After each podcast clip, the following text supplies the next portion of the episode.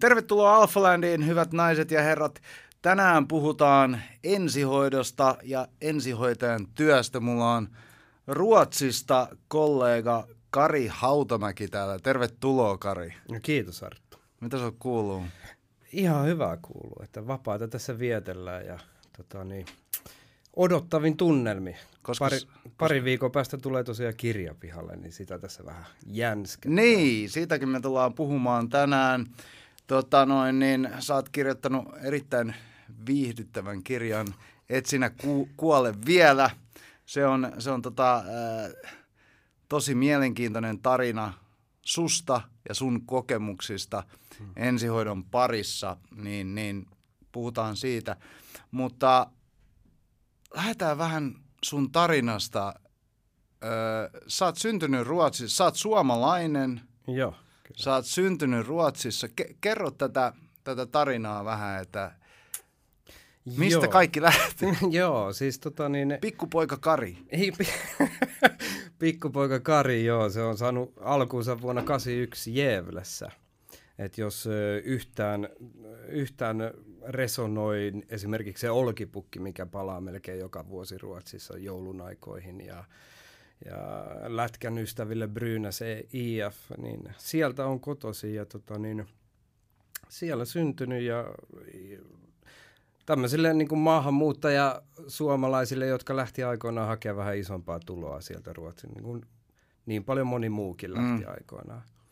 Ja tota, niin, sieltä niin, niin, kerro siitä. Siis äh, suomalainenhan on maahanmuuttaja Ruotsissa ja, ja, ja, ja mun ymmärtääkseni myöskin suomalaiset saa kokea, mä en tiedä, onko rasismi niin kuin vähän liian vahva sana siihen, ähm, mutta jotenkin ainakin suomalainen, ei, ei se ihan helpolla siellä pääse.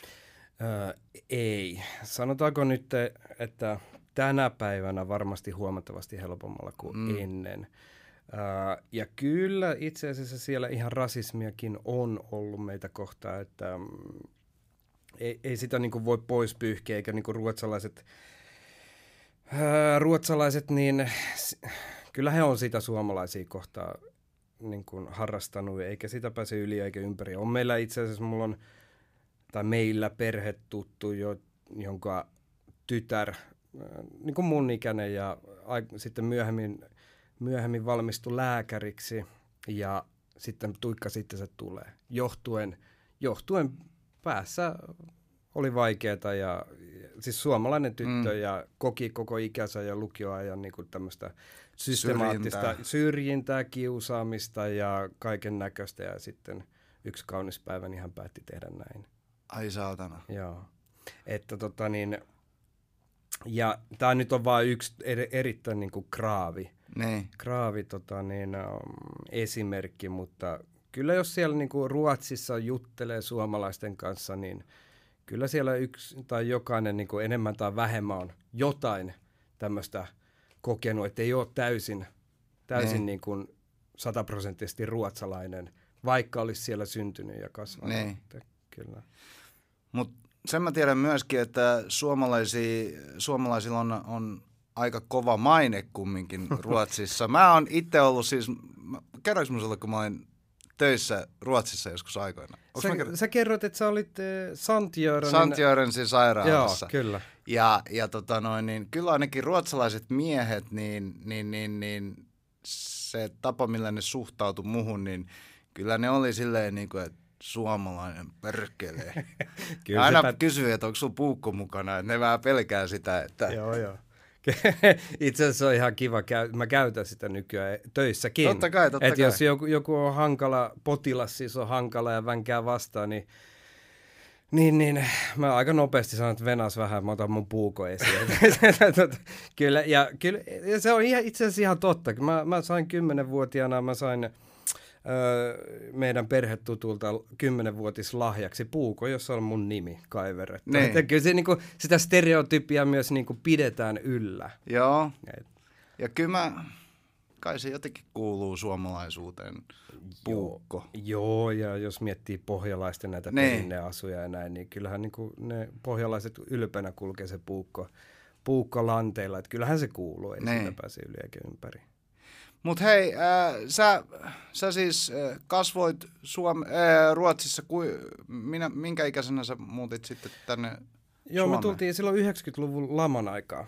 Elikkä silloin Hyvä ihan, aika tullut. Joo, se on, se, ja sitten me vielä muutettiin saman tien Lahteen, joka niin kuin edelleen tänäkin päivänä on jonkunnäköinen rikos, rikospääkaupunki Suomessa, niin kyllähän ne oli kaksi eri maat, tai niin kuin Niin, niin. todellisuutta, että meillä oli Ruotsissa asiat ihan hyvin ja sitten tultiin tosiaan silloin lama-aikaa Lahteen, niin se oli aivan älytön kulttuurishokki, mutta kaikesta on selvitty. Ja taas sä sait kokea olevas ulkopuolinen. joo, joo, itse asiassa Ruotsissa sua haukataan suomalaiseksi ja sitten Suomessa näin si- ruotsalaiseksi. joo, näin siinä itse asiassa kävi, että tota niin, äh, kyllähän mä siellä Ruotsissa opin niinku tappelemaan. pitämään puolesta. Pitämään puolia ja sitten jossain vaiheessa, mä olin itse asiassa, pakko tunnustaa, niin aika herkkä lapsi Mm. ja niin kuin kiltti lapsi. Ja tota niin, sit isällä, taas kun mä kerran tuli itkien kotiin, niin isällä meni hermot, että niin kuin nyt se on vaan niin kuin pakko ruveta tappelemaan, että niin kuin muuten tuo kundi syödään. Ja tota niin, siellä mä sitten pikkuhiljaa opin niin kuin tappelemaan, niin siis ihan tämmöisiä katutappeja, mm. Ei mikään ammattitappelia missään nimessä, mutta tota niin, to- niin kuin lyömään ja näin poispäin. Ja sitten tota niin, jossain vaiheessa mulla oli semmoinen puolustautumismekanismi omassa päässä, että, että niin kuin, sanokaa mitä sanotte, haukkukaa mitä, tai ihan sama mitä teette, niin mulla on niin kuin, tuolla selän takana niin kuin suomalaiset, kokonainen valtio, joka niin kuin, pitää mun puolia. Ja sitten kun me tultiin tänne, niin mä olinkin se hurri. Ja se oli mulle itse asiassa tosi paha paikka niin kuin Niin joo, henkisesti, varmaan, että joo, niin kuin joo, kokonainen kansa, jota mä luulin, että on mun ka- niin sanotusti Niin. kavereita. No lapsen päässä niin se Ne, ne. kuvittelee näin, niin, että ne kaikki tiesi ja tunsi mut ja ne pitää mun puolia. Ja sitten kun mä tulin tänne ja mä olin hurri, niin si- siinä, se oli niin kuin paha paikka henkisesti. Mm. Että, mutta tota niin, nekin vaikeudet sitten tapeltiin läpi. Iso. Jos on työkalut käytössä, tai riippuu mitä työkaluja on käytössä, niin, niin, niin niihinhän sitten tartutaan. Näinhän se on, joo. Hei, äh, sä päädyit hoitoalalle sitten jossain vaiheessa, niin kerro vähän siitä, että mistä moinen valinta? No se, va, oma valintahan se ei ollut missään. Niin kuin, muuta kuin, että mä laitoin ne hakupaperit sisään aikoinaan. Mutta tota, niin, en mä ollut ikinä haaveillut esimerkiksi poliisin, palomiehen tai ensihoitajan hommista. Mulla oli yksi haave ja se oli lentäjä. Mutta sitten siinä, siinä iässä, kun olisi pitänyt niinku hakea, niin mulla iski migreenit, niin se oli vähän niin kuin sitten siinä mm. se haave. Ja piti niinku, piti sitten keksiä muita hommia. Et siitähän sit kävi silleen, että, että, että mä rupesin sitten Lahdessa jonkun ajan kuluttua, kun oltiin muutettu, niin hyppään mäkeä. Ja Totta kai, kun Lahdessa ollaan. Lahdessa ollaan, se on aika luonnollista, että siellä kaikki hyppi kaikin näköisistä tösistä ja tota niin, siinä mä, mä tulin itse asiassa aika hyväksi, että pääsin näihin niin kuin kansa, kansainvälisiin kilpailuihin ja kansallisiin valmennusryhmiin ja näin poispäin, että tuli kierretty siellä sun täällä, kunnes sitten urani loppuvaiheella, niin mulla on niin kuin jonkun, jonkunnäköinen semmoinen urheilun tai tekemisen ilo katos siitä mm. hommasta, että sitä niin kuin teki enemmän niin kuin sponsoreiden ja muiden, muiden niin kuin odotusten eteen sitä hommaa, että se semmoinen puhdas liikkumisen ja urheilemisen ilo hävisi, jolloin niin kuin mä aloin voimaan vähän huonosti henkisesti pari viimeistä vuotta. Mm. Ja ei mulla, ollut, mulla ei yksinkertaisesti ollut selkärankaa sit sanoa, että tota, niin, tämä oli tässä, että en mä vaan uskaltanut sanoa, että mä lopetan.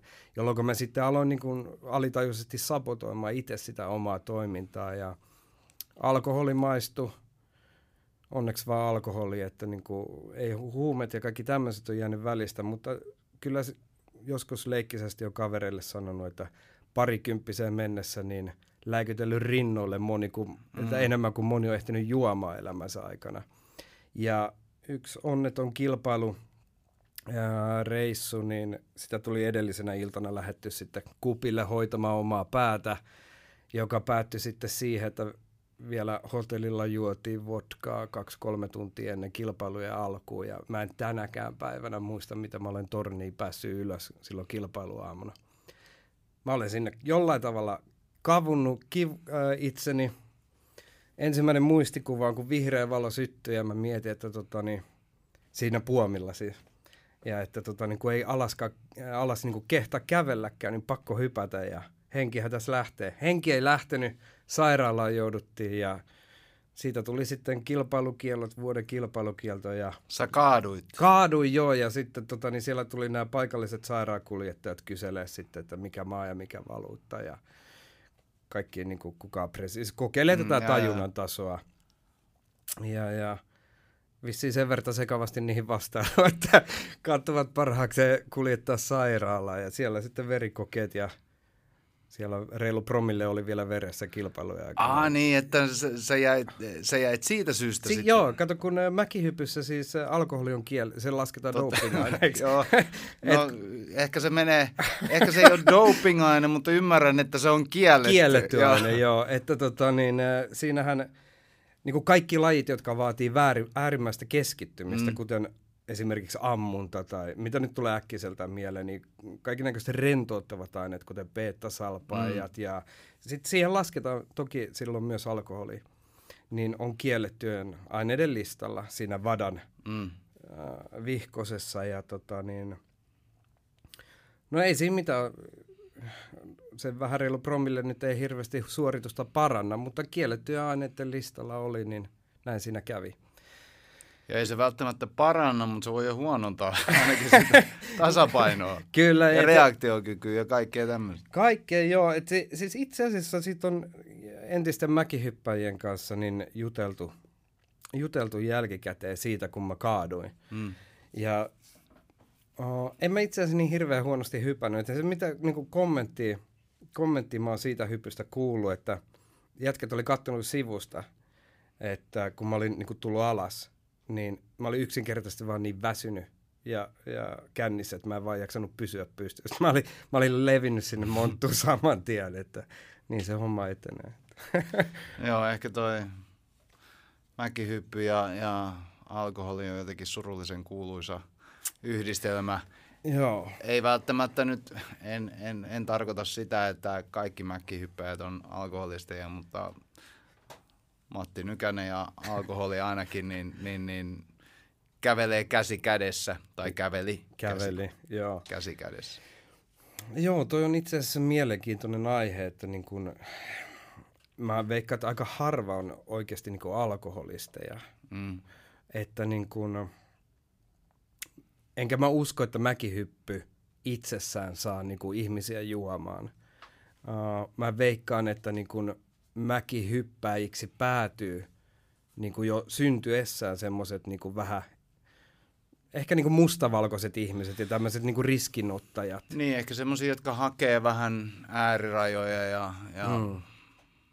Et mä, mä, niin kuin, mä, mä veikkaan, että se on näin, että ei niin, että niin kuin mäkihyppy itsessään tekee mm. i, ihmisistä Joo, joo kyllä, mä, kyllä mä ymmärrän, mitä sä tarkoitat. Joo. Se, se, tämmöinen niin Daredevil-meininki vähän siinä, niin ehkä se sitten on yhteydessä tuommoiseen. Mm. Mä en tiedä siis, tai siis on varmasti, ja itse asiassa tänään juttelin yhden vanhan kaverin kanssa, niin kuin muisteltiin vanhoja, just mm. näitä mäkihyppyaikoja. Mikä oli hirveän, niin kuin mäkään ollut ennen tätä päivää tajunnut. Äh, silloin, kun mä aloitin mäkihypy silloin junnuna, niin meitä oli semmoinen hyvä tiivis por, viiden jätkän porukka. Ja tota, niin, oltiin kaikki tosi hyviä kavereita ja niin kuin vapaa-ajalla mm. hengattiin ja näin poispäin. Ja nyt siitä viiden jätkän porukasta, niin kahden toimesta on kolme ihmistä kuollut. Että niin kuin, mä en tiedä sitten, tämä olisi hirveän mielenkiintoista itse asiassa lukee enemmän niin kuin tutkimuksia niin kuin, mäkihyppäjien, miten niiden pää toimii ja mm. näin poispäin. Et, mutta että jos kaksi ihmistä on tappanut kolme ihmistä, niin kyllähän siellä niin kuin jonkunnäköisiä tämmöisiä yhteneväisyyksiä tämmöiseen jonkunnäköiseen, niin kuin sanoit, daredevil mm. ja, ja, ja tämmöiseen lyhytjännitteisyyteen. Joo, jotain ja, äärirajojen hakemista. Kyllä. Et sitten on toki niin kuin elämässä tapahtuu asioita, että toisella on parempi säkä kuin toisella ja to, toiset mm. vähän ajautuu, ajautuu toiselle hommille, mutta tota niin, sitä mä jäin itse asiassa miettimään tänään, että, että surullista, traagista, mutta tota niin, voisiko näillä tällä niin, ihmisluonteella ja kyllä tyypillä mä, olla kyllä tekemistä? Kyllä veikkaan, että, että siis sieltä saattaa, en mä voi sanoa, että on puuttuu, mutta on ainakin alentunut ehkä semmoinen jonkinnäköinen itsesuojeluvaisto, että, että sä oot sitten alttiimpi ottamaan riskejä, mm.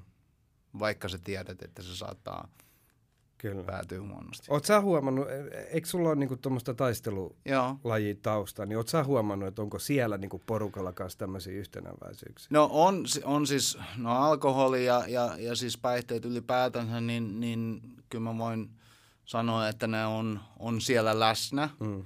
Ja varsinkin siinä vaiheessa, kun ruvetaan ehkä jättämään taakse se, se urheilu. Joo, kyllä. Niin siinä vaiheessa se astuu monesti kuvioon yhä vahvemmin ja vahvemmin. Ja tota, kyllä ky, ky, mä tiedostan ton, että se on, ja sanoisin, ehkä ajat on muuttunut porukosta varmaan tullut vähän ehkä urheilullisempia ja ammattimaisempia siinä mielessä, että, että silloin 2000-luvun alussa, 90-luvun lopussa, niin, niin, niin silloinhan ne kisareissut oli per, niin kuin periaatteessa sellaisia dokureissuja, että lähdettiin niin kuin vähän, vähän tappeleen ja kisa, tai tappeleen ja, ja, ja, ja tota, juhlimaan samanaikaisesti. Se oli vähän niin kuin semmoinen en mä tiedä, oliko kaikille, mutta ainakin mulle se sitä, niin ehkä tuossa on jotain samaa. Ei ja ole. kyllähän siinäkin varmasti luonteenpiirteissä on samanlaisia jotain riskiottoa tämmöisiä juttuja. Niin mm, kyllä. Mutta toi oli mielenkiintoista, että mä oon monesti kiittänyt, kiittänyt niinku omaa päätä ja mä en voi luojaa kiittää, kun mä en usko Jumalaa, mutta et kun sanoit ton, että monella sitten se alkoholikäyttö niin kuin lisääntyy uran mm. loppuvaiheella. No mulla se loppu niin kuin siihen, että mulla uran loppuvaiheella lisääntyi, mm. mutta mä tein sitten semmoisen tietoisen päätöksen, että kun mä sain sen äh, kilpailukiella, niin mä totesin, että aina sattuu ja tapahtuu, jos niin ottaa vähän enemmän. Mm.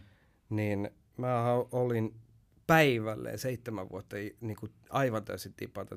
Mitä? Joo, mä, silloin mä päätin, kato, kun mä joudun sitten hakemaan niin kuin, hakemaan totta kai kouluun ja hankki jonkun ammatin ja näin poispäin. Ja mä, mä tiesin ja tunsin kuitenkin itteni siinä mielessä, että, että, että jos mä jatkan niin kuin sitä dokailusta, no, mm. okei, okay, mies sairaanhoitaja koulussa, mm. siellä on niin kuin opiskelijapileissä, sä olisit ainut mies sadan naisen keskellä mm. ja näin poispäin. Että niin kuin, niin kuin apajathan oli, olisi ollut tosi hyvät, mutta mä tein tota niin, ihan tietoisen päätöksen, että mä skippaan kaikki opiskelijapileet, kaikki. Että mä en voi lähteä, muuten se voi tapahtua niin, että mä en saa sitä koulua ikinä mm. käytyä loppuun asti. Et nyt tää kuulostaa, että mä oon ihan HC-alkoholisti. Riskit seuraa kulkijansa koko ajan. Sekään ei ole ihan pidä paikkansa, mutta tota, niin, mä tein silloin semmoisen päätöksen, että mä oon täysin tipatia. Mä olin, mä olin seitsemän vuotta juomatta. Ai, ai. Mut mistä, se tuli, mistä, mistä sulla tuli niinku hoitoala mieleen sitten? Ah, niin. sä päädyit sinne? Joo, terveisiä Juntille. Entinen tota, niin, mäkihyppykaveri.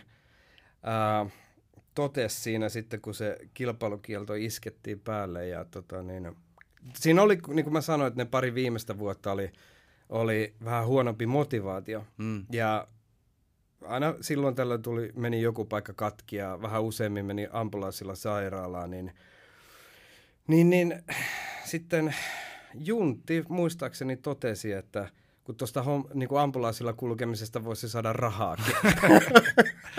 mikä maksaa. Joo, ja tota, niin, sitten mä, mä pääsin himaan ja mulla ei ollut pienintäkään, niin kuin mä sanoin, että tämä lentäjähaave meni niihin äh. migreenihommiin ja mulla ei ollut minkäännäköistä käsitystä, mitä mä tekisin elämälläni.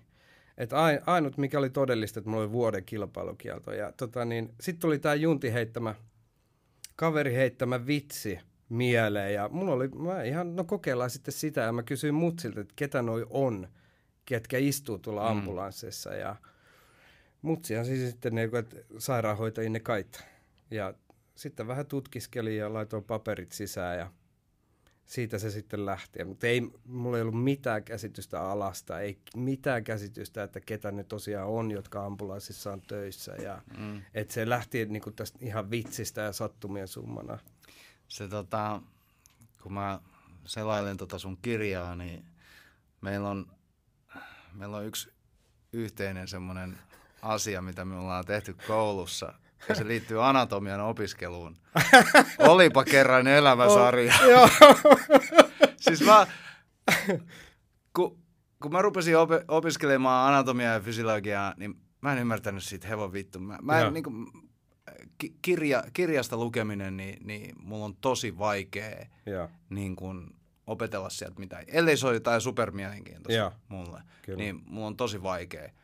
Ja jostain mä sain päähäni sitten sen, että hei, että no, lapset kattelee näitä Olipa kerran elämä DVD-sarjoja. tai mä muistin sen jostain. Yeah. Saisiko ne käs, käsiin jostain ja, ja, ja sitten mä sain ne käsiin jostain ja, ja katoin niitä. Niin se loi semmoisen niin kuin pohjaan sille mm. opiskelulle. Kyllä, kyllä. Et, et se olikin sitten sen jälkeen mulla oli helpompi ymmärtää sitä kirjasta. Joo, ja tota, niin, siis sehän on älyttömän hyvä sarja. Niin Elikkä on. Se, ja nykyään löytyy myös Netflixistä, että sitä, mähän ihan niin kuin ostin se DVD-boksi. Mm. Ja mä huomasin, ja mä. Joo, ja eilen huomasin, että se jopa löytyy Netflixistä sieltä lasten puolelta niin kuin nykyään. Ja ajattelin jo eilen, että pitäisikö laittaa tytölle, tytölle siihen hänen lääkäriopintoja varten jo. Mutta tota niin, että se ja mullahan kävi säkä, säkä, että silloin se, joka meille sitä anatomia opetti, oli niin kuin lääkärikoulutukselta, että mm. niin kuin sivuduunina kävi sitten opettamassa, niin silloin oli niin kuin tilannetajua sen verta, että mähän vastasin niissä anatomiakokeissa just niin kuin siinä Olipa kerran elämää sarjassa puhutaan, että mm. siellä intianit seikkaili ja ties mitä Ää. tapahtuu ja länkkärit ja poliisit juoksee sinne tänne kun hänelle, sille lääkärille oli niin kuin tärkeää, että sä oot sisäistänyt se, että mitä siellä oikeasti tapahtuu, Kyllä. niin äh, luoja tietää, että jos, jos mun olisi pitänyt käyttää niitä kaikki latinalaisia sanoja, että olisinko mä ikinä päässyt läpi. Mm. Että tota, niin se oli mun pelastus kyllä niin kuin siihen aikaan. Mm. Kyllä. Mitä sä olit mieltä sairaanhoitajakoulutuksessa muuten? Haluatko siistitymmän version vai? Niin kuin ei, luultavasti, toden... mä, luultavasti mä oon ihan samaa mieltä. Joo, ei, kyllähän se niin kuin... No koulutus itsessään, niin sehän menee huonompaa ja huonompaa suuntaan koko ajan, että niin kuin nämä etä... Sori, niin kuin, mä valitettavasti olen sitä mieltä, että näitä etätunteja pitäisi karsia ja siirtää niin kuin tämmöiseen niin kuin oikeasti, että siellä ope, o, istutaan mm. koulussa opettelemassa niitä niin kuin käytännön asioita. Ja, mutta niin kuin, niin kuin koulutuksesta muuten, niin kyllä se, kyllä se on niin kuin mennyt, no, se on no, liian no, tieteellistä. Ja, mulla se oli kolme ja puolen vuoden kärsimys. Ky, kyllä siis. Vähän päälle. Joo. Ja ensimmäiset kaksi vuotta niin mä olin joka päivä lopettamassa. Joo, se, se aivan sama. Aivan sama. En tuntenut itseäni millään tavalla ää, kotoisaksi. En, en halua haukkua koulutusta siinä mielessä, että mun mielestä niin kun näin jälkeenpäin mä oon ymmärtänyt niin kun monia asioita, että siellä olikin aika, aika, aika hyvin asiat ja aika monessa koulutusohjelmassa nykyään on tämmöistä niin kun, ää, problem-based learning mm. oppimistapaa, missä sulle annetaan ongelma ja sitten sun pitää selvittää se, se mm. asia ja hakea siihen ää, tieteelli, tieteellistä, niin kun, tieteellisiä artikkeleita tukemaan ja että et sä osaat hakea sitä tietoa oikeista lähteistä. Kyllä. Niin ää, siinä mielessä mä oon ehkä tajunnut sen näin aikuisempana, että se monilta osin oli myöskin tosi laadukasta se opetus, mutta, mutta mulle henkilökohtaisesti – siinä iässä, ja mä mm. sanoisin, että ikä vaikutti siihen tosi paljon. Mä olin liian lapsi ja. ollakseni siellä. Joo. Mutta onko siitä kauan sitten, kun sä opiskelit? Mä olin 23, niin on siitä kohta 20 vuotta. Kaks, mä olin 20, 20 vuotta. Joo, joo, kyllä. 2003 mä oon valmistunut. Mm. Niin säkin oot käynyt sairaanhoitajaksi kuitenkin niinku sen ammattikorkeakoulun sen muutoksen jälkeen. Joo. Nehän väittää nämä vanha, vanha muotoiset sairaanhoitajat ennen kuin tämä tapahtui tämä ammattikorkeakoulumuutos, että se vanhanmuotoinen sairaanhoitajakoulutus olisi ollut parempi. Varmasti oli. En, en, en, Käsittääkseni en, 95 joskus tuli tapahtua se muutos. En, en, en epäile sitä, että se olisi ollut ö, parempi silloin, varmaan käytännönläheisempi silloin Joo. aikoinaan. Kyllä. Mutta toisaalta niin kyllähän ihmisiä hoidetaan hyvin tänäkin päivänä. Et ehkä, ehkä mä en vaan sitten ymmärrä sitä, tai ymmärtänyt silloin sitä koulutusta, niin voi olla. Joo, ja sitten ihan rehellisyyden nimissä nyt, kun toki mä oon täällä Suomessakin ollut töissä, koulut itse käynyt täällä, ja tot, onneksi me puhutaan suomea, että ruotsalaiset ei ymmärrä.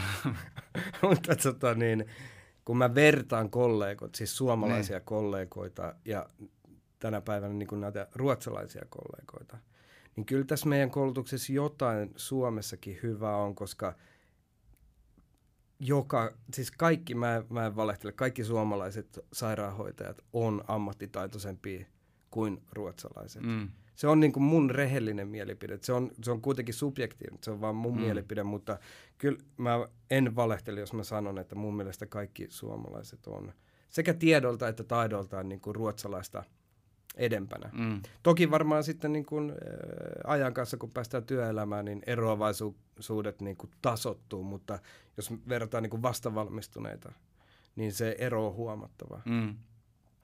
Joo, eikö, niin kuin mä sanoin tuossa, niin mulla ainakin vaikutti ikä tosi paljon, että et, et, näin, mä olin, mä olin kaksikymppisenä, niin mä olin ihan lapsi. Mm. Mä olin varmaan kolmekymppisenä ja kolmevitosena mä olin ihan lapsi.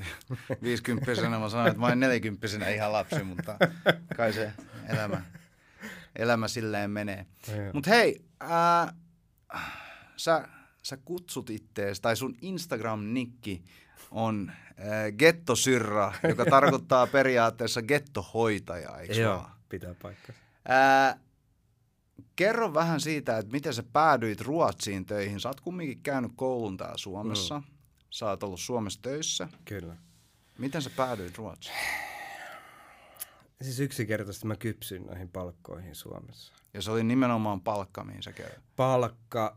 Uh, itse asiassa nyt, nyt mä oon oppinut myös sen, että Suomessa on tietyt asiat paremmin. Jos puhutaan nyt vaikka niinku mun ammatti tai meidän ammatti niinku siellä ambulanssissa, niin uh, jos mä vertaan Päijät-Hämeen pelastuslaitosta, missä mä olin töissä, mm.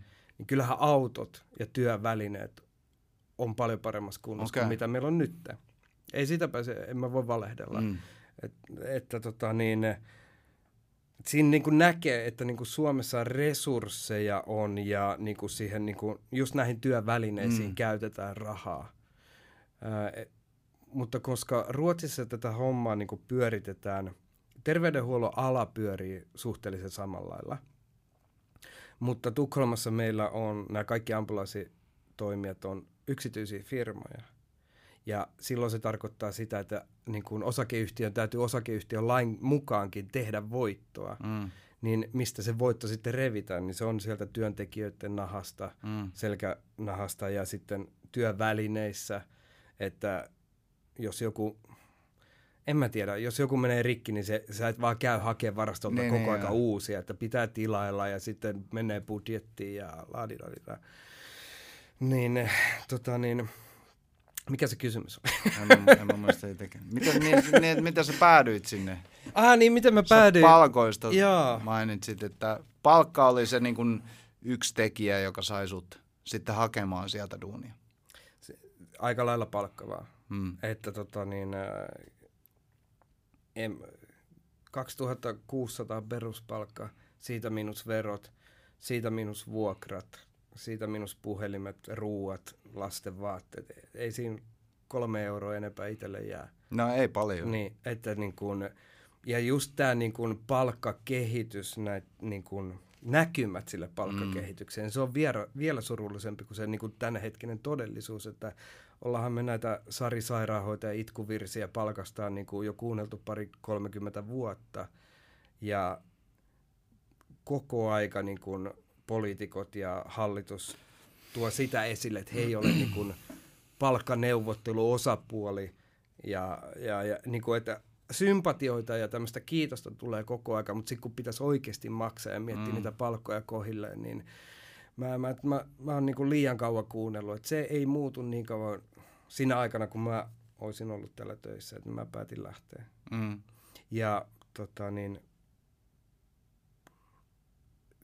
tilaisuus, niin kuin mulla on käynyt hyvä säkä, että mulla on niin mahtava työnantaja, että palkka on hyvä, sen lisäksi ne maksaa mun lennot edestakaisin, kämpät ja jopa Ruotsin verottaja maksaa mulle paljon, tai mun kämpän Suomessa, joka on aivan käsittämätöntä. että, niin kuin, että niin kuin, mulla on asumismenot nolla euroa ja mulla on kaksi kämppää. No ehkä mä tuun sitten sinne, sinne hommiin, niin saat meidänkin kämppä tuosta maksettu. joo, joo. Et siinä, siinä on, joo, Ruotsin verottaja on sen verta solidaarinen, kun mulla on lapsi siis ne. Suomessa niin kuin joka toinen viikko. Ja koska tota, niin, mä len, ne tietää, että mä lennän tänne hoitamaan mun lasta silloin, kun on mun vuoro, niin ää, mä, mulla on, on pakko olla kämppä. Mm. Että en mä voi lasta hoitaa kadullakaan niin Ruotsi maksaa på grund of dubbelboende silloin, kun sulla on lapsi täällä, niin äh, jostain syystä ne haluaa maksaa mun kämpä. No, eikä se... siinä ole edes mitään kusetusta eikä mitään. Se ja, vaan... ja, ja turha sun on laittaa mitään vastaan Ei, ei varmasti laita. Se oli yllätys, yllätys oli kiva, kun sieltä tuli. Kyllä. Se on vuoden vuokrat kerralla. Kyllä, ihan varmasti. Kauan sä oot ollut siellä nyt? No nyt on vähän reilu pari vuotta. No niin. Että, mm. Gettohoitaja. Sä, sä oot nimenomaan getossa. Joo, tai. Ja nyt puhutaan siis getosta. Ää, ei, ei käytetä haukkumaterminä gettoa, vaan, vaan gettoutuminen. Hmm. Niin jos lähdetään siitä, niin eikö gettoutuminen ole se, mihin, tai tarkoita sitä, että, että – vähäosaisemmat, mm. esimerkiksi maahanmuuttajat, jotka on silloin tullut Ruotsiin, niin ne on asetettu tiettyihin lähiöihin ja si- sieltä on niin tämä gettoutuminen tavallaan lieveilmiönä ilmiönä sitten muodostunut. Joo, toi aika lailla varmaankin noita. En mäkään nyt tiedä ihan niin kuin virallista määritelmää sanalle ketto, mutta että totahan se aika lailla on että e, nyt mä lähden huomenna ruoat... Eikö tarvitse tietää kyllä joku, joku, joku komment, kommentoi, kommentoi ja sitten kertoo meille, mikä se oikeasti on. Joo, mutta niin kuin, kyllähän niin kuin noi, se, ne lieveilmiöt on juuri tota, mitä mm. sä kuvailit. Että mm, huomenna mä lähden aamulla koneella Tukholmaan ja mulla on heti huomenna eka y, ö, yövuoro Butchirkassa – ja tota niin, noista lieveilmiöstä, että jos, jos puhutaan siitä, että niin kuin joku tietty ihmisryhmä, ja mä haluan tässä kohtaa nyt sanoa ihan heti ekana, että tämä ei ole rasismi, että meillä suomalaisilla oli myös sama ongelma, että suomalaiset pyörii, pyörii niin kuin omiensa joukossa, varsinkin silloin kun mäkin olin pentu, niin, niin, niin kyllähän me suomea puhuttiin mm. keskenään, eikä siellä kaikki suomalaiset oppinut ruotsia. Et se on joku niinku tämmöinen ihmismiele, että niinku, ihminen hakeutuu niiden omiensa joukkoon. Kyllä, ihminen tarvii semmoista yhteisöä Just, ympärilleen. Kyllä. Ja, ja varsinkin siinä vaiheessa, jos ei ole töitä ja ei ole tavallaan sosiaalista kanssakäymistä sen, sen alkuperäisväestön kanssa, niin mm. mä voisin kuvitella, että jos mä muuttaisin tästä Somaliaan, mm sinne jonnekin ja, ja siellä olisi sata muuta suomalaista perhettä, niin kyllä me aika yhteisiä pidettäisiin. Ju, juuri näin. Ja tää, aino, tässä on nyt sitten tosiaan sinne Bootsyrkkaamme huomenna ja kyllä siellä on siis todella paljon siinä Bootsyrkkakin alueella, niin kun tulee hälytyksiä mennään asuntoon. Kukaan ei puhu ruotsia. Mm. Ja niillä ei ole tarvetta, koska ne kaikki, kaikki niin kuin saman maalaiset asuu siinä samalla mm. alueella niin ei niillä ole tarvetta lähteä niin keskustaa ikinä kauppaa tai hoitaa asioita, tai ne pysyy siinä omalla alueella, ja kaikki hoituu siellä sillä heidän alkuperäisellä niin kuin äidinkielellään. Mm. Niin eihän siinä... Minkä niin kuin, siellä asuu Butcher, No, syyrialaisia erittäin paljon.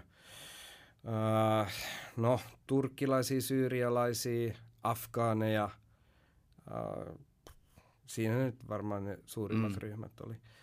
Ja tota niin, Niin, niin, siinä sitten käy, että niinku, mä en syytä missään nimessä niinku, niitä ihmisiä siitä, että ne on kettoutunut, koska kyllähän niinku, valtionkin täytyisi niinku, osoittaa niille ihmisille niinku, niitä mahdollisuuksia ympäri kaupunkiin. Et tä, täs, tässä niin kuin itse asiassa tullaan siihen, mä syytän Ruotsa, äh, niin kuin Ruotsin valtiota hirveästi rasismista, että niin kuin Ruotsin valtio näyttäytyy paperilla hirveän solidaariselta mm. ja he yrittää niin kuin viestittää semmoista, että tänne kaikki vaan tulee, että me otetaan ja hoidetaan ja näin. Ja todellisuus on ihan eri. Että mm. ne, ne niin kuin tunkee ne ihmiset niin kuin, äh, kansallisuuden mukaan tiettyyn asuun. Että ne niin kuin asettaa oikein niitä ihmisiä samoihin mm. Asuinalueisiin ja sinne ne jää. Et sitten sieltä toki tulee näitä niinku supertähtiä slaattaa tai jotkut, niin, mutta se on aina se niinku yksi prosentti tai joku mm. pieni määrä, jotka niinku onnistuu tavallaan niinku omasta halusta ja on varmaan onnenkantamoisia elämässä mukana ja näin poispäin, niin että ne onnistuu niinku taistelemaan niitä, niitä niin niinku todennäköisyyksiä niinku nousemaan, vastaan. nousemaan mm. sieltä. Kyllä, että et mä, mä syytän itse asiassa niin kuin Ruotsia tämmöisestä systemaattisesta rasismista. En, en halua käyttää sitä sanaa, mm. se on mm. vähän trendisana. Kokenut vähän inflaatio. Kyllä, kyllä mä, mä, mä, ymmärrän, mitä, mä ymmärrän, mitä sä tarkoitat. Ehkä se ei kumminkaan niin kuin ole, ole, ole valtiolta aina niin kuin tarkoituksenmukaista, mm. vaan että siinä tehdään joku virhe. Ajatellaan hyvää, että hei, tämä on, tää on tämä on niinku hyvä idea, että laitetaan mm. kaikki tonne samaan. Kyllä. Mutta sitten siitä huomataankin kymmenen vuoden jälkeen, ei vittu, ei tämä ollutkaan hyvä idea. Joo, joo, kyllä. Ja sen jälkeen. Tämä itse asiassa hauska, hauska juttu, koska mehän ollaan tutustuttu Instagramissa ja, ja tota, just ennen kuin me tutustuttiin, niin mä sanoin, mä luin jostain, jostain lehdestä jonkun jutun ja mä kerroin Alonalle siitä, että Ruotsissa on olemassa tämmöisiä gettoja, minne poliisitkaan hmm. ei halua mennä. Ja, ja sama on tietysti ambulanssilla ja, ja, ja palokunnalla, niin, niin, niin kerro sä, minkälaista se on? No päällisin puolen enimmäkseen, niin se on ihan suht ok. Mm. Ja varsinkin niin kuin, ambula, ensihoitajana ambulanssissa, niin eihän niin kuin lähtökohtaisesti kenelläkään jengiläisellä rikollisella ole meitä vastaan. Ne ymmärtää, niin, että me niin, tullaan joo, auttamaan. Kyllä. Että tota, niin, päällisin puolin ihan ok. Mutta tota, niin, tässä oli, mä olin maanantaina Tukholmassa ja mä, meillä oli tämmöinen traumakoulutus mm. Södersjukhus, joka on niin kuin, siinä ihan keskustassa tämmöinen iso keskussairaala. Ja siellä kiru, kirurgi sitten piti meille sitä koulutusta – Mä itse asiassa vähän yllättynyt, että on ihmiset alkanut uskaltaa puhua ruotsissa ääneen. Mutta tota, niin, se piti meille koulutusta näistä traumoista ja ladidaidaa, ja se sanoi, että kun sivulausesta tuli, hänellä tuli puhetta niin kuin sotalääketieteestä, just niin kuin jossain YK-joukoista mm. jotain. Ja hän sitten jatko sitä, että itse asiassa, jos niin kuin katsotaan sodan määritelmiä, että siellä on tietyt kriteerit, mitkä pitää täyttyä, että voidaan sanoa, että se on niin kuin sotatila. Että on, on niin tämmöiset organisaatiot, yhteneväiset univormut, aseet ja näin. Että jos näitä määritelmiä katsoo, niin joka, melkein jokaisessa Tukholman lähiössä on tällä hetkellä sotatila, ja hän ihmettelee sitä, että Ruotsin valtio ei ole julistanut sitä sotatilaa. Ei myöskään Tukholman kaupunki. Ja kun äh, puhutaan näitä lähiöitä, niin onko se niin, että siellä soditaan lähiön sisällä? Varo toi Oi. on muuten ihan just. Okei. Okay. Vedä se vähän enemmän. Pitääkö mun painaa? Mä löysään si- vähän. Löysää vähän ja käännä vähän sitä. Näin? Noin, okay. se on siinä. Yes. Nyt mä kiristän. Niin. Noin. Aha, noin. Yes. Ähm, mitä mä olin sanomassa? Sotalla, joo. Niin, onko se niin, että nämä lähiöt, äh, niin so, soditaanko siellä lähiön sisällä vai so, so, sotiiko siellä lähiöt keskenään niin kuin meidän Buutsyrkka vastaan vaikka joku muu lä- lähiö? Uh, itse asiassa hyvä kysymys. Mä, mä en usko, että se on ihan noin, että asuinalueet pelkästään. Että kyllähän niin kuin jengit on levittäytynyt useammalle mm. asuinalueelle. Jossain toisella asuinalueella on joku muu jengi enemmän edustettuna. Mutta että niin kuin, tapahtuuko se vain lähiöissä, niin ei. Että niin kuin, ei tästä ole pitkä aika, kun keskellä päivää Södertäljeessä, äh, joka on yksi Tukholman esikaupunki, noin parikymmentä kilsaa Tukholmasta, niin ammuttiin yksi kundi keskellä päivää, 12 yhden aikaa päivällä niin kuin kaupan pihaparkki tota niin, parkki, äh, paikalle. Mm. Ihan telotustyyli, että ensin pari polvea, sitten rinta ja yksi loppu päähän. Et, niin kun, ja sitten sit sieltä livetään pois. Et, et, se ikään ei ollut mikään tämmöinen, että se on vaan Södertäljessä, mm. että kyllä ne siellä tapahtuu. Se Kungsholmen, tämä missä on kuninkallinen, niin se on ihan ymmärrettävästi, niin siellä ne jengit ei hirveästi riehu. Että. Joo, ei. Mm. Mitkä, mitkä jengit siellä on isompia jengejä? Shottas ja Dödspatrullen. Ja minkä, minkä tyylisiä jengejä nämä on? Onko, onko se etnisiä jengejä, eli, eli jos puhutaan vaikka shottaksesta, ja, niin minkä maalaisia siellä on? Vai onko se Ää, no, sekoitettu vai onko se... Mä luulen, että siellä on sekoitettu eri etnisiä ryhmiä. Mm. Että, että se ei ole vain niin kuin esimerkiksi syrjalaista vastaan turkkilaista. Se ei ole niin. Että ky- kyllä siellä on niin kuin varmasti... Siellä on enemmän se ideologia, Shottas ja Dödspatrullen esimerkiksi. Niin siinä on semmoinen tarina itse asiassa, että ne kaksi tämmöistä jengiläiskaveria, ne ryösti jonkun paikan, siitä on, saivat miljoona kruunua, 100 000 euroa tai jotain tämmöistä. Ja äh, ne rahat piti jakaa, saivat tuomio ja näin, ja sitten kun tuomion jälkeen tultiin etsimään rahoja, niin joku oli pöllinyt joltain toiselta ja näin. Ja sitten näistä kavereista tuli niinku, tai, niinku viholliset, Joo. ja sen jälkeen se on vaan niinku potenssi, potenssi kasvanut. Ja, et siinä on semmoinen tarina, ja mä en tiedä sitten kuinka tarkkaan nykyiset jengiläiset esimerkiksi, kun ne liittyy, että tietääkö ne itsekään, että mikä siellä on oikeasti se alulle pan, mm. paneva juttu ollut silloin joskus kauan. Et nyt se taitaa veikkaa, että enemmän vaan semmoista riehumista, ryöstelyä ja ideologiaa. Että mm. Koska ollaan, on syntynyt tällä asualueella, niin sä oot mun vihollinen tai kaveri. Kyllä. Näin. Ja se väkivalta siellä on ilmeisemmin aika raakaa. Sä mainitsit mm. tuossa hetken aikaa sitten si- niistä kahdesta viisivuotiaasta tytöistä, mitä ammuttiin. Joo. avata sitä vähän? Joo, siis mä siinä niin kuin kirjassakin siitä kirjoitin tosiaan, että tässä loppukesästä, se oli aika iso juttu kyllä Ruotsissa myös, että tota niin, ammuttiin yksi, yhtä viisivuotiaista yhtä kuusivuotiaista. Se oli viisi- ja kuusivuotiaat tytöt. Ja äh, ne molemmat säily hengissä ja näin poispäin. Äh, siinä siinä niin kuin, se oli tosi iso juttu mediassa, sitä pari viikkoa paukutettiin ja äh, jengiläiset kilpaa julkisesti sanottu irti tämmöisestä väkivallasta, yritti kiillottaa sitä omaa omaa julkikuvaa, mutta tota niin, se mitä mä juttelin siellä paikan päällä poliisin kanssa, niin... Sä olit siis tällä keikalla? Joo, se oli tota niin, se meidän potilas ja tota niin, siellä poliisi kertoi ihan muita teorioita, mitä niin kuin julkisesti media, media kirjoittaa, että se...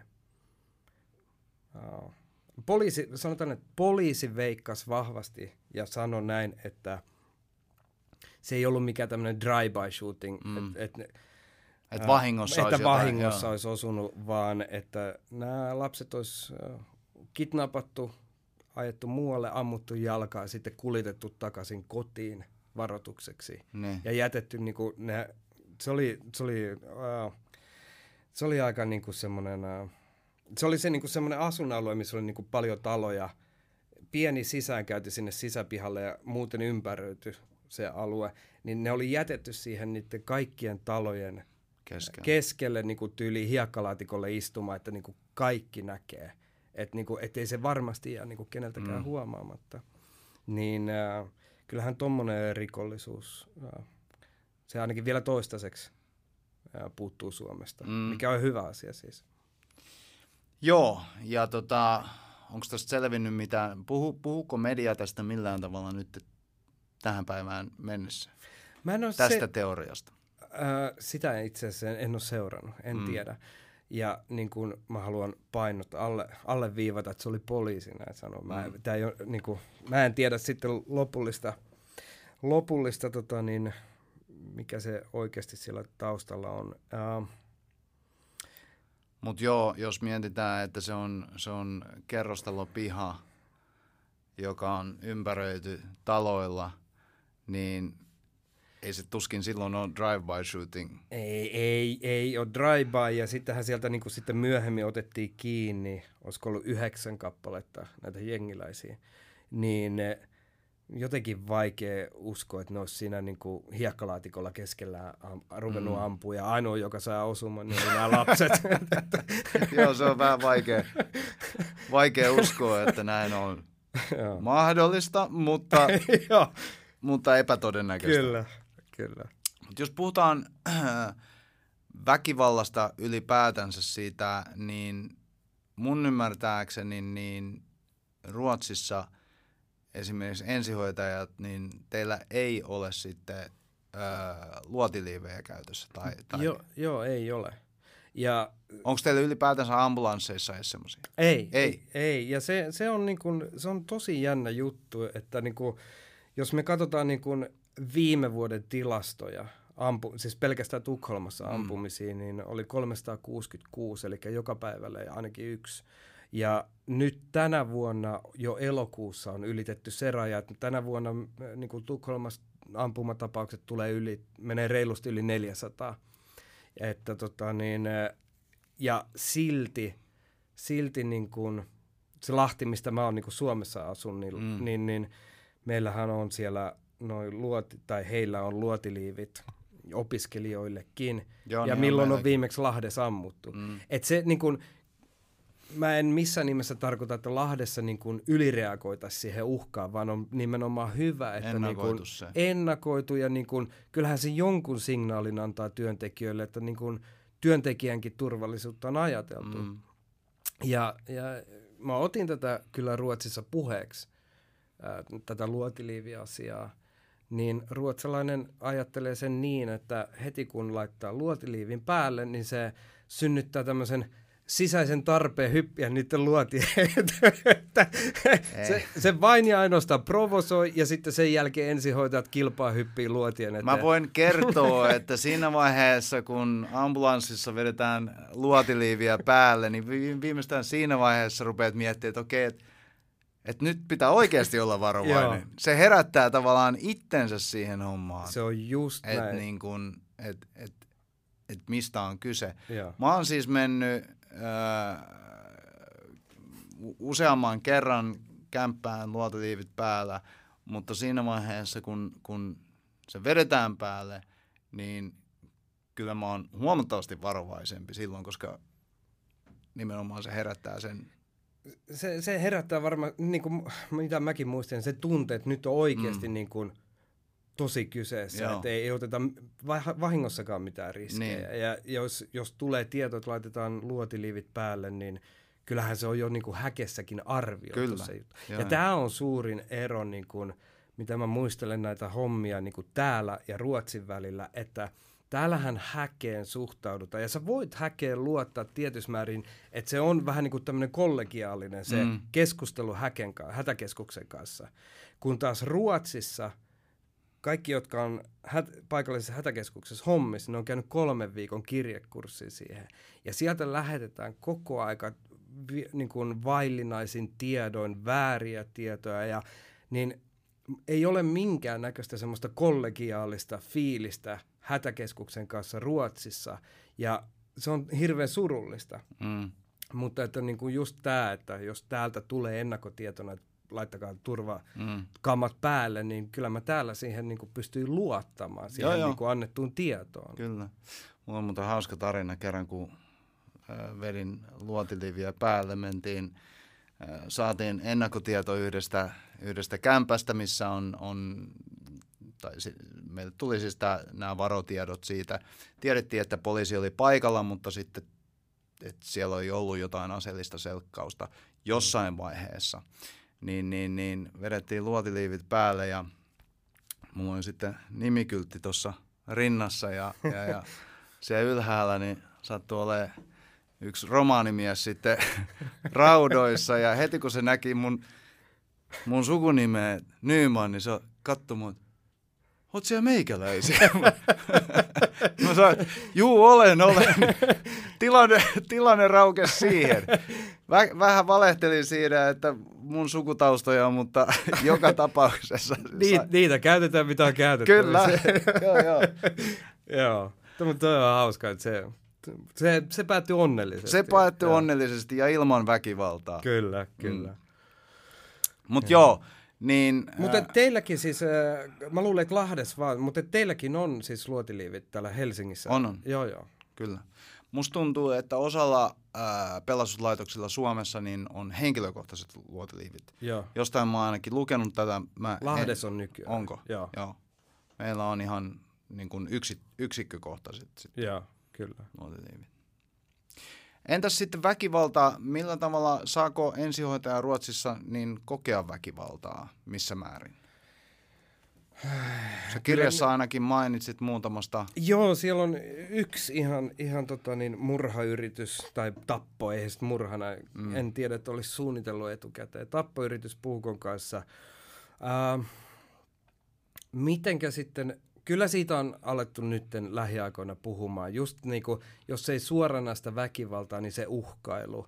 Ja parkkiin jätettyjä ambulansseja on ryöstetty, kivitetty, jos ei muuta, niin niin, niin, äh, niin kuin vandalisoitu ihan mm. vaan huvikseen. Ja just tämä niin kuin ihmisten, ihmisten pahoinvointi ja au, niin sanotusti auktoriteettien vähempi kunnioitus. Niin, niin joo, vastustaminen jossain. Joo, niin kyllä se on alkanut, siitä on alettu äh, puhumaan Tukholmassakin enemmän.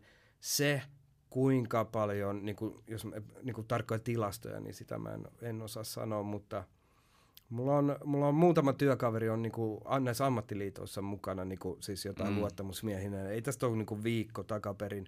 Luin äh, yhden heistä kertoman tarinan, kuinka, kuinka he, heillä oli ollut joku jengiläinen kyydissä ja tota, niin, oli lähtenyt sitten autot niinku, seuraa sitä ambulanssit. Poliisi ei ollut jostain syystä lähtenyt saattamaan tai mitään niin ne oli joutunut mo- motitetuksi niiden jengiläisten toimesta. Et se, ja valoissa ennen kuin oli pysäytetty, niin oli annettu ymmärtää, että kohta lähtee henki. Et kunhan ne se, saa sen kundin sieltä takat pois. Ai jaa. Joo, joo, kyllä. Niin, että se oli sen oma jengi. Niin, tai kilpaileva jengi. Mä en, tiedä, okay, sit, mä, joo, mä en niin, oikein niin. tiedä, tämä ei tapahtunut mulle ja mä en oikein nyt tiedä, mitä se tarina oikein päättyi, mutta että niin kun, just tämä, että niin kun siellä niin kun seurataan mm. ambulansseja – ja en ole kuullut, että semmoista vielä täällä. No joo, ei. Toi on kyllä huolestuttavaa ja, ja tietysti varmasti luo tietynlaista pelkoa myöskin työntekijöissä sitten joo. tietyillä alueilla niin kuin tuommoista. Varmasti. Mm. Kerro siitä tappoyrityksestä. Joo, se, se oli kyllä tota niin, sekin varmaan tunnust, tunnistat semmoisen, että kun sä tulet johonkin kämppään, jonkun potilaan luo, niin aika nopeasti niin kuin näilläkin kilometreillä jo tulee se semmoinen niin kuin intuitio. Mm. Ja niin kuin semmoinen joku fiilis, että on, onko tämä niin kuin lunkkitilanne vai, mm. vai ei. Ja meillä oli tämmöinen Äh, ihan ennakkotiedossa rauhallinen, rauhallinen keikka, että niinku nuorehko mieshenkilö, joka niinku voi hu- psyykkisesti huonosti ja itsemurha-ajatuksia päässä. Ja nämä on yleensä aika helppoja, että sä mm. pääset kohteeseen ja kysyt, että haluat sä lääkäriä?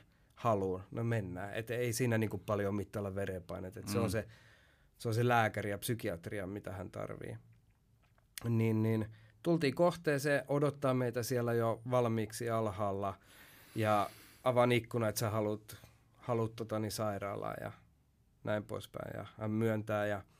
Sitten mä hyppäsin, hyppäsin autosta ulos ja siinä vähän juttelen ja tosi lunkikaveri, todella ystävällinen, ei mitään. Ää, kollegalla on samanlainen fiilis. Kummallakaan ei tullut semmoista mm. tunnetta, että tässä on jotain mätää tai uhkaa tai mitään. Hän on loppusyksyllä on teepaita päällä.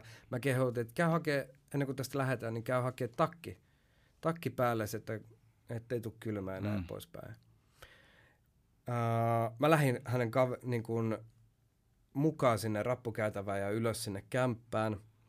Kollega jäi autoon ja tota, niin, tässä tapahtui se virhe, ei pitäisi noin mm. tehdä.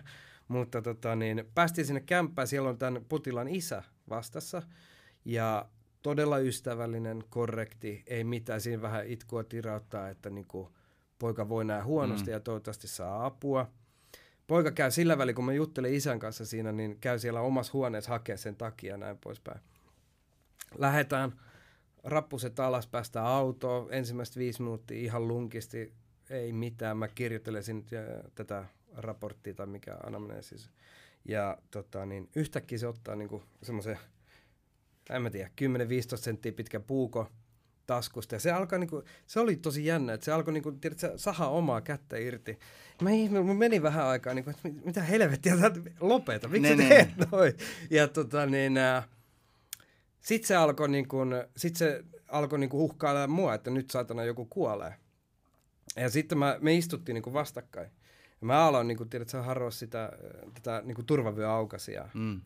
Ja hän myös. Mutta onneksi oli jo sen verran niin sahannut tiedät, tätä vasenta kättänsä pois, että kun se turvavyö meni niin kuin tänne, että se ei toiminut kunnolla. Että mä sain niin kuin turvavyön a- aikaisemmin auki kuin hän. Ja sitten siinä niin putkasin käteen, se, se puukko lensi ties minne.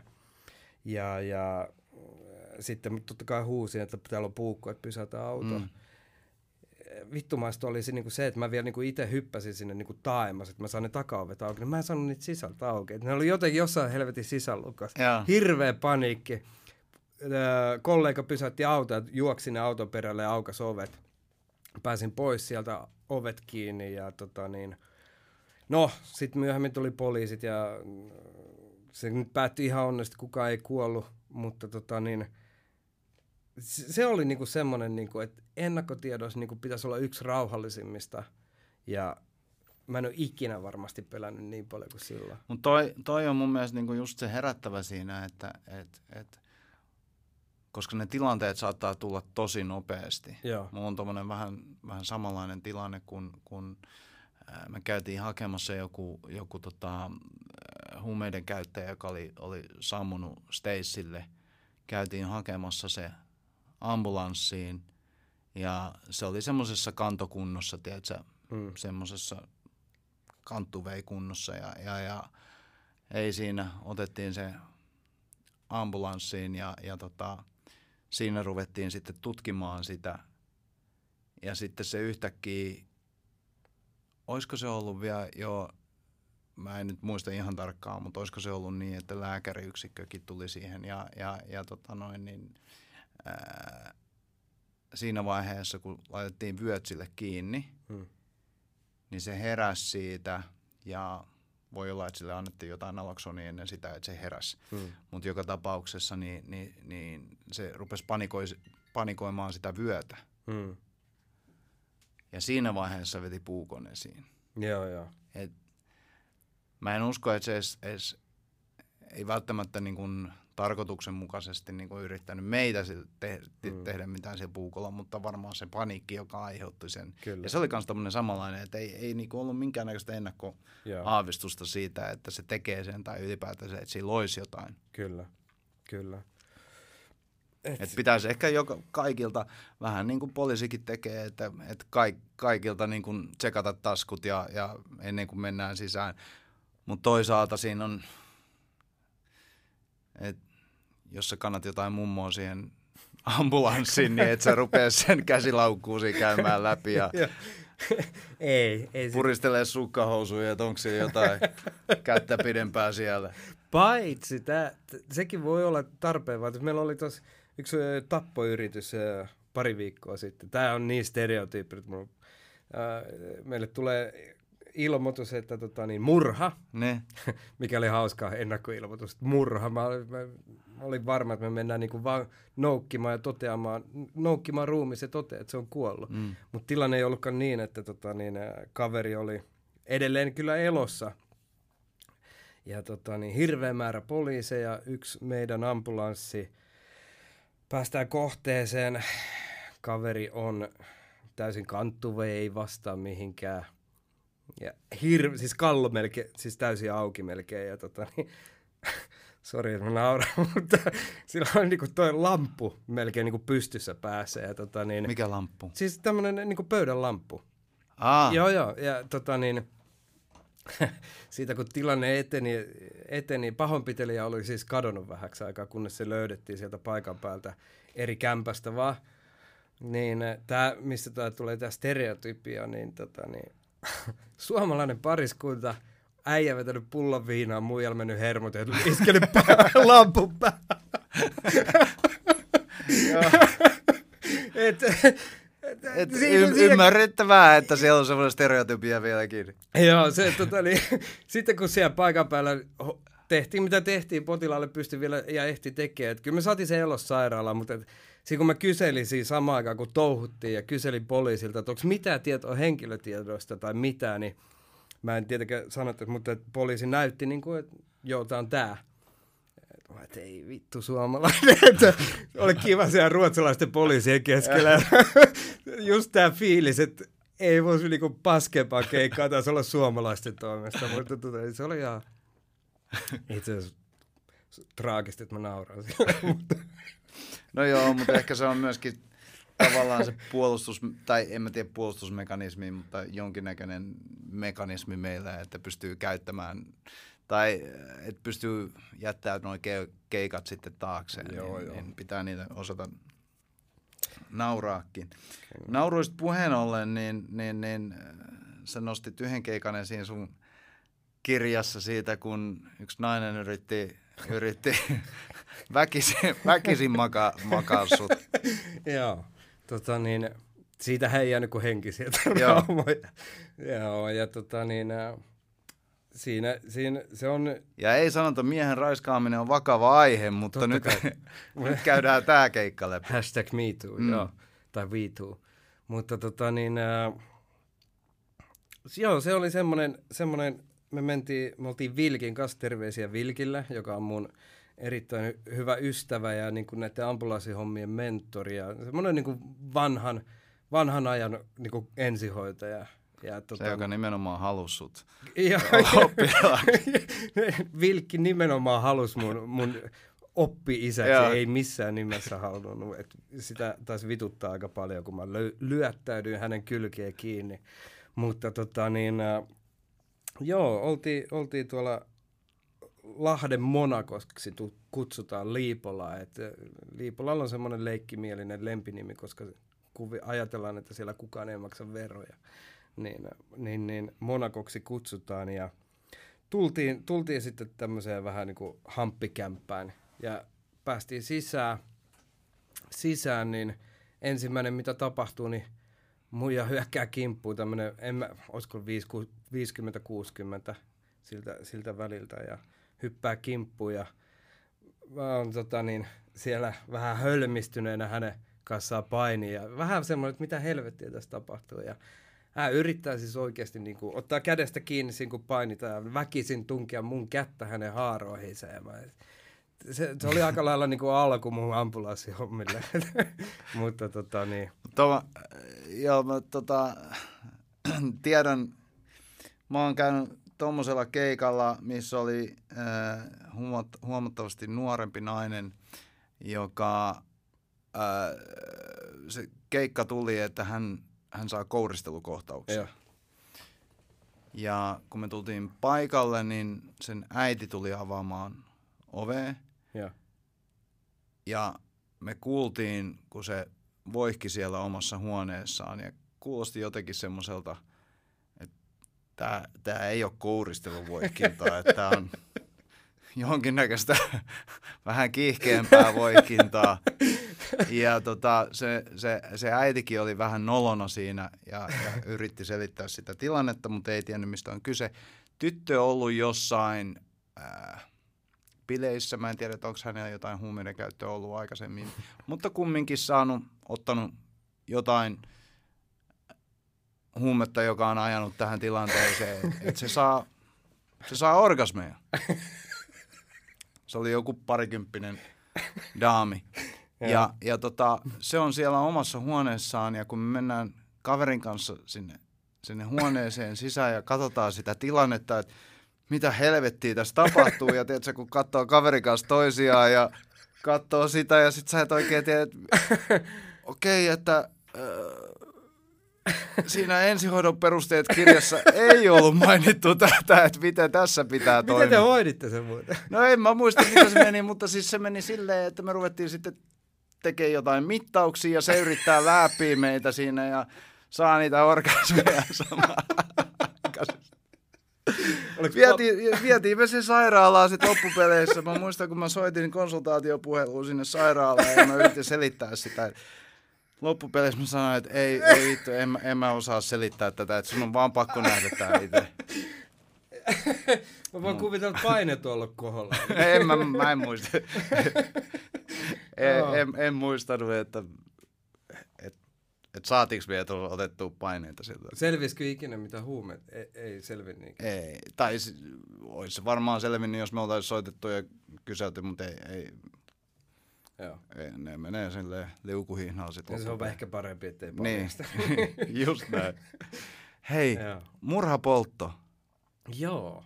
Se, kerro siitä. Semmoinen joo tapahtui tota niin, ihan, ihan tota niin, pari kuukautta sen jälkeen, kun mä muutin, muutin takaisin Ruotsiin. Ja tota niin, se oli ihan, ihan tota niin, um, työvuoron, työvuoron loppua, eli aamu kuudelta suuri. Mä olin yövuorossa. Ja pari päivää ennen joulua äh, saatiin keikka, että tuli paljon. Mä olin jo asennoitu siihen, että, että niin kohta pääsee himaan ja joulun vapaille ja joulun viettoa. Ja, ja tota, niin, tuli keikka noin kuuden aikaa aamulla ja mä, että ei helvetti. Ja sitten mä totta kai niin toivon, että kun palohälytys, Mm. että tämä on joku niin automaattihälytys, että käydään... Että et sun ei tarvitse tehdä mitään. Niin, että käydään siellä niinku patsastelemaan vähän Mm. aikaa, kunnes palo, palopuoli antaa niinku, tai toteaa, että ei ole mitään. Ja, ja, no ei siinä mitään. Sitten matkalla kohteeseen niin tuleekin ö, ennakkotieto, että viisi altistunutta. Ja siinä vaiheessa oli se, se, se niistä jouluvapaista, että tämä menee ylitöiksi. ja tota niin, ää, päästiin paikalle ja no long story short, se on se pidempi selitys siinä kirjassa, mutta että niinku, siinähän kävi sitten niin, että perheen isä, kolme lasta, vaimo ja, ja isä kuului siis perheeseen ja perheen isä niin oli tuikannut vaimonsa tuleen, jos, josta sitten vielä niin kuin myöhemmin löytyi lisää uhreja ja näin poispäin. Ja tota niin, alkuhan sitä hoidettiin niin kuin, että se on onnettomuus. Mm. Ja tämä tota niin, isä oli mun potilas. Ja häntäkin, mäkin hoidin niin kuin tämmöisenä, niin kuin, että, että hän on niin kuin anda, siis hengittänyt äh, Röökki. Palokaasuja. Niin. Mm. Että niin kuin hoidin ihan niin kuin tavallisena potilaana, kunnes sitten siellä auton perässä niin alkoi puhua vähän omituisia. Mä olin, että niin kuin hetkinen, että nyt ei niin kuin, alkaa olla niin kuin sen, sen verta omituisia juttuja, että tota niin, alkoi jotenkin hälytyskellot soimaan, että Mm. nämä kaikki ei stemmaa. Hän ei ollut niin kuin fyysisesti mitään hirveä niin kuin akuuttia hätää, niin mä tota niin, hyppäsin autosta ulos, laitoin ovet kiinni ja mä menin juttelemaan poliisin kanssa ja et, tota, niin, mulla on joku jännä fiilis tästä. Mm. Ja sitten poliisi ja palopuoli siinä samaan aikaan teki omia löydöksiään ja päätelmiä ja näin. Ja sitten uh, myöhemmin tultiin, tai poliisi tuli mulle erikseen sanoa, että tota, niin, tämä on todennäköisesti murhapoltto. Ja tota, niin, sitten alkoi koko ajan ne tilanteet etenee niin, että se vaan niin kuin vahvistuu ja vahvistuu. Että tota niin, se, se on ollut kyllä niin kuin yksi elämäni, että siinä, siinä, niin kuin pahimpia siinä mielessä, että sitten kun, silloin kun mä laitoin sen oven kiinni ja lähdin sinne ulos ja siellä sitten sillä reissulla, kun siellä pyöri ja jutteli Mm. mm. palopuolen kanssa ja vähän, koska tämä isä oli sanonut mulle, että tota, niin se, kun mä kysyin, että meillä on viisi altistunutta, mutta on vain neljä, niin kuin nämä kaksi tytärtä ja äiti on löydetty, niin missä on se yksi, joka puuttuu, että meillä on ennakkotietona, Mm. että meillä on viisi altistunutta. Niin hän sanoi, äh, että hänellä on poika, 16-vuotias poika vai 15, no anyways. Ja tota, niin, hän on todennäköisesti niin kuin, lähtenyt karkuun, että juossut jonnekin naapuri tai kaverille ja näin. Ja tilannehän ei ollut se, että sit siinä kun tehtiin niitä tutkimuksia, kävelyjä ja etsintöjä, mm. niin se poikahan löytyi sitten myös palaneena. Ja tota niin, mä joudun itse asiassa tässä, tai siinä kirjassa, niin tästä kohdasta eteenpäin jättää. Mä kirjoitin sen alkuun, miten se poika löydettiin ja minkä näköinen se oli ja mm. näin. Mutta mä, mä, hal... mä säälin niitä tyttöjä niin mm. paljon. Ne kaksi tyttöä, jotka jäi siinä eloon, että jos tämä kirja ikinä päätyy millään kielellä heidän niin kuin luettavaksi, niin mä katsoin parhaakseni säästää niin niitä tyttöjä niin olla, ja ehkä, olla kuvailematta se sitä. on ehkä tieto, mitä ilman ne selvii paremmin. Ne, ne selvii, mä säälin, säälin niitä tyttöjä aivan käsi, että viishenkinen perhe, isä istuu ihan oikeutetusti niin murhasta mm. vankilassa, menettivät äitinsä ja veljensä ja ne oli just just täysikäisiä, että jotain 18-17-vuotiaat mm. tyttöjä, niin niiden elämä muuttui ihan. Ja kun mä näin ne, niin kun ne tytöt siellä,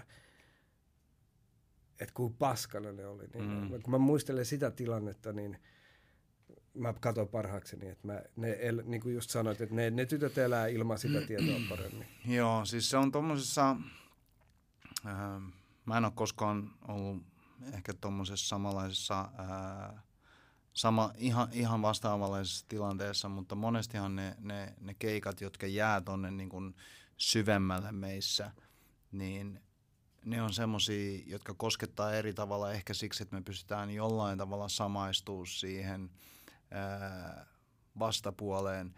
Se saattaa olla, että me pystytään samaistumaan ehkä siinä, että kun, kun, kun meillä on lapsia itsellämme tai mm. että me ollaan saman ikäisiä kuin ne tai että se potilas muistuttaa vaikka meidän isää tai äitiä tai joku semmoinen juttu, joka tulee sieltä, mm. että et, et se, et se koskettaa meitä mm. enemmän, niin, niin, niin ja se, se oli niinku se, mikä, kun puhutaan tästä niinku hoitajaetiikasta ja että niinku kaikki, kaikkia potilaita pitäisi hoitaa niinku mm. samanarvoisesti, on se sitten niinku uhri tai tekijä tai mitä tahansa, jos toisella on uskoo saatana ja mm. toinen Jumala, niin silti pitäisi niinku pystyä olla niinku ns. tasa-arvoinen, niin mä myönnän, myönnän, että sillä hetkellä niin äh, se hoitajan etiikka vähän niinku unohtui. Mm. Mä kävelin autoon ja tota, niin, laitoin oven kiinni, ettei kukaan kuule poliisi tai kukaan kollega, ja mä istun alas sen tämän isän viereen, ja mä, mä sanon niin mahdollisimman kylmästi ja tunteettomasti kuin mä ikinä vaan voin. Ja mä mietin omassa päästä, mä oikein halusin.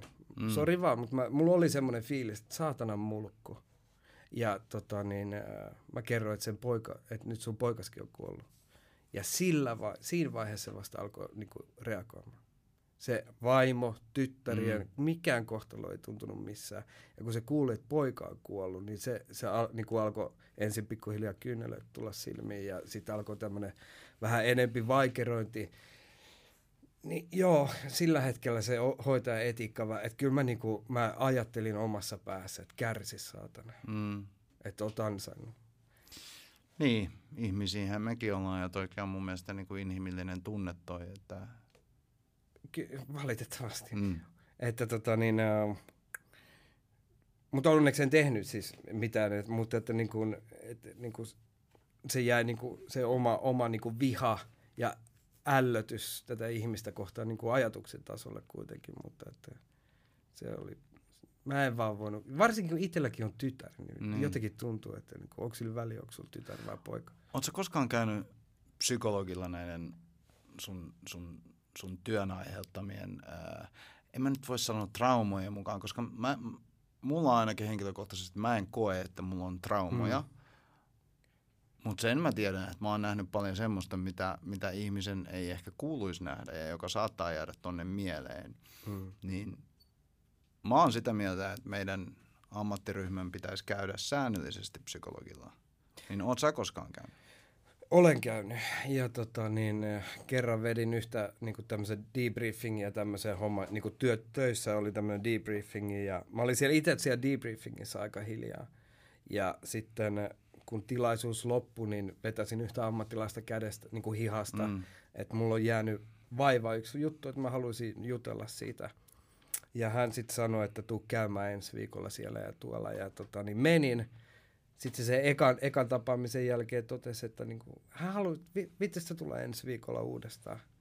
Ja mä menin ja pikkuhiljaa se kirjoitti mulle lähetteen mm. ää, psykoterapiaa ja siitä meillä tuli tämmöinen kolmen vuoden psykoterapiasuhde, mikä oli siis hyvä, että mulla ei niinku mitään diagnoosia ei ollut, mutta tämä oli niinku fiksu lääkäri siinä mielessä, että tota niin, sen selkeästi näki tarvetta niinku tämmöiselle vähän niin kuin, ennaltaehkäisylle. Et ennaltaehkäistään sillä puhumalla ja läpikäymällä asioita, niin sitä tot, mm. tota, niin kuin lopullista katkeamista, tai mm. jotain masennusdiagnoosia, tai jotain tämmöistä. Ja siis toihan on, toihan on just se, itse asiassa mä, mä juttelin tästä asiasta meidän työterveyshoitajan kanssa, koska sen, sen protokollaan kuuluu se, että se mm. kysyy, että no painaako joku asia, yeah. Asia sua niin kuin ammatissa, että haluaisitko jutella jonkun kanssa, niin mä sanoin, että, että mua ei, mua ei paina mikään asia, mitä mä oon nähnyt tai kokenut tai, tai, tai näin. Mutta ehkä se häiritsee mua, että mua ei paina ne asiat. Mm, ja ehkä kyllä. siitä syystä olisi hyvä jutella jonkun kanssa. Joo. Ja mä en vieläkään koe, että mulla olisi niin minkäännäköistä tarvetta jutella jonkun kanssa, mutta joka kerta kun mä oon jutellut psykologin kanssa tai jonkun tämmöisen terapia-alan ammattilaisen kanssa, niin se tuntuu huojentavalta, mm. kun sä pystyt avautumaan ja ne osaa ää, asettaa niitä oikeanlaisia kysymyksiä. Ja, ja, ja sit nykyään Suomessa on, on, on tämmöisiä posttraumapajoja, mitä järjestetään niin kuin, ää, viranomaisille, niin, niin, niin mä en ole koskaan käynyt, mutta voisin uskoa, että niistä on, on, on paljon hyötyä just siinä mielessä, että, että saadaan niin kuin, avattua ja saadaan puhuttua Kyllä. näistä. Mielenkiinnosta, mitä ne, sait se ikinä vastausta siihen sun kysymykseen, että, että sua painaa se, että sua, tai niin kuin sua mietityttää se, että sua ei vaivaa? Ei, se sanoi, että no itse asiassa aika, aika, aika hyvä pointti, että, että tota noin, niin, kyllä se jotenkin kuulosti siltä, että se ei ollut varautunut siihen niin kuin – vastauksen. Tiedätkö, kun kaikki sata prosenttia vastaa, että ei mulla ole mikään. Ja, ja sitten yksi, ehkä, tai en mä tiedä, on siellä varmaan muitakin, jotka vastaa. Että, mutta siis mua henkilökohtaisesti enemmän huolestuttaa ne, jotka ei sano asioista. Joo, kyllä. Kuin ne, jotka sanoo asioista. Ky- kyllä mä huomasin ainakin niin kuin omasta puolestani, niin voi sanoa, että kun se, siellä kolme, vi- kolme vuotta, siis kerran viikossa tuli mm. niin kuin 45 minuuttia höpistyä, niin ky- kyllä se huojensi mieltä. Niin. Ja tota niin, olin mäkin sitä ennen just miettinyt vähän, vähän sitä, että onko mun päässä oikeasti jotain vikaa. Niin kuin justiinsa se, että niin kuin joku asia ei tuntunut ja mm. joku asia tuntui, niin niin mä kans sitä niin kuin, että teh, mä sain mahdollisuuden, kun mulla oli lähete, mä tehkää kaikki maailman testit. Mäkin haluan selvyyden mun päästä. Niin kuin, että nyt kun siellä on niin kuin valtio nime, maksaa ja nimenomaan, kaikki, nimenomaan, tehdään just, kaikki testit. Just se. Ja se oli, oli kyllä niin kuin silmiä avaavaa ja myös siitä sai niin kuin työkaluja mm. itselleen niin kuin jatkoelämää varten mm. ja niin kuin oppi ymmärtää itseä paremmin, että niin kuin, suosittelen, valitettavasti mä suosittelen niin kuin mm. kaikille sitä. Ei se, ei se tarvi olla niin kuin totaali seinähullu, että Ei, ja kannattaa menee. mennä ennen kuin tulee oireita. Näin, kyllä. Et kyllä mä ainakin näen, että se on, se on enemmänkin ennaltaehkäisevä asia, mikä kannattaa tehdä kuin se, että vasta siinä vaiheessa, kun oikeasti rupeaa painaa, koska monesti siinä vaiheessa ollaan jo tosi syvällä asioissa. Joo, kyllä, kyllä. Mutta hei, Kiitos kun tulit. Kiitos, kiitos. Hei, ai niin, mun piti antaa jo heti alkuun, mutta mulla on hei sulle yllätys ja lahja. Okei, viimeksi, nyt kun jännittää. Nä- joo, nyt viimeksi kun me nähtiin livenä, niin ne. mä en muista, tota, niin sanotko sä, että sä haluaisit kerätä vai niin kuin keräät näitä paitoja? Joo. Paloasemien paitoja ja sen semmoista, niin mulla on sulle kuule Ruotsista tuli, ja sitä ei ole valitettavasti teepaita, plus kannattaa pestä ennen kuin laitat Siinä on joku veret päällä. Joo, mutta tämä on siis tämmöinen uh, huppari Wow. tuolta Tukholmasta niin kuin tämmönen Ambulanssen Stockholm. Ja tää on niin kuin, Kiitoksia, kiitoksia. laita jonnekin omikokoon. Todellakin laitetaan. Kiitoksia. Se, se on tommonen vapaa-ajan, se ei ole meidän työasu, mutta vapaa-ajan. Ja tässähän, meillähän on ollut jutella, juttu siitä, että, että tota noin, niin mä voisin joskus tulla tämmöiselle ride-alongille sinne, Joo. sinne Tukholmaan, niin se pitää ehdottomasti Me järkätään se homma. järkätä, että mä tuun yhdeksi viikon lopuksi gettoon mukaan hoitamaan ihmisiä. Tuu, joo, ilman muuta. Järkätään se homma ja sitten tota niin, eikä siinä siis, voidaanhan me järkätä sulle ihan tämmöistä niinku äh, kekkaduuniakin, että saat ihan palkkaakin siitä. Kokeillaan, kokeillaan. Kokeillaan. Mä oon, mä oon avo, avoin ehdotukselle. Joo, Mä oon avoin ehdotukselle. mutta kiitoksia oikein paljon. Hei, kiitos sulle. Käykää, tutu... kirja ei ole vielä ulkona, mainitaan siitä. Ää, kirja tulee ulos 29.10. ja tulee ulos kaikkiin, niin kuin, siis kirjana kaikkiin näihin kirjakauppoihin, plus myös äänikirjana kaikkiin näihin äänikirja-äppeihin. Eli et sinä vielä kuole. Sen Et sinä vielä kuole kirja. Ää, löytyy siis ko- 21.10. 29.10. 29.10. Käykää tutustumassa. Siellä lisää keikkatarinaa ja, ja, ja kaikkea muutakin tarinaa. Kiitoksia. Kiitos, kiitos. Kiitos teille. Moro. Moi.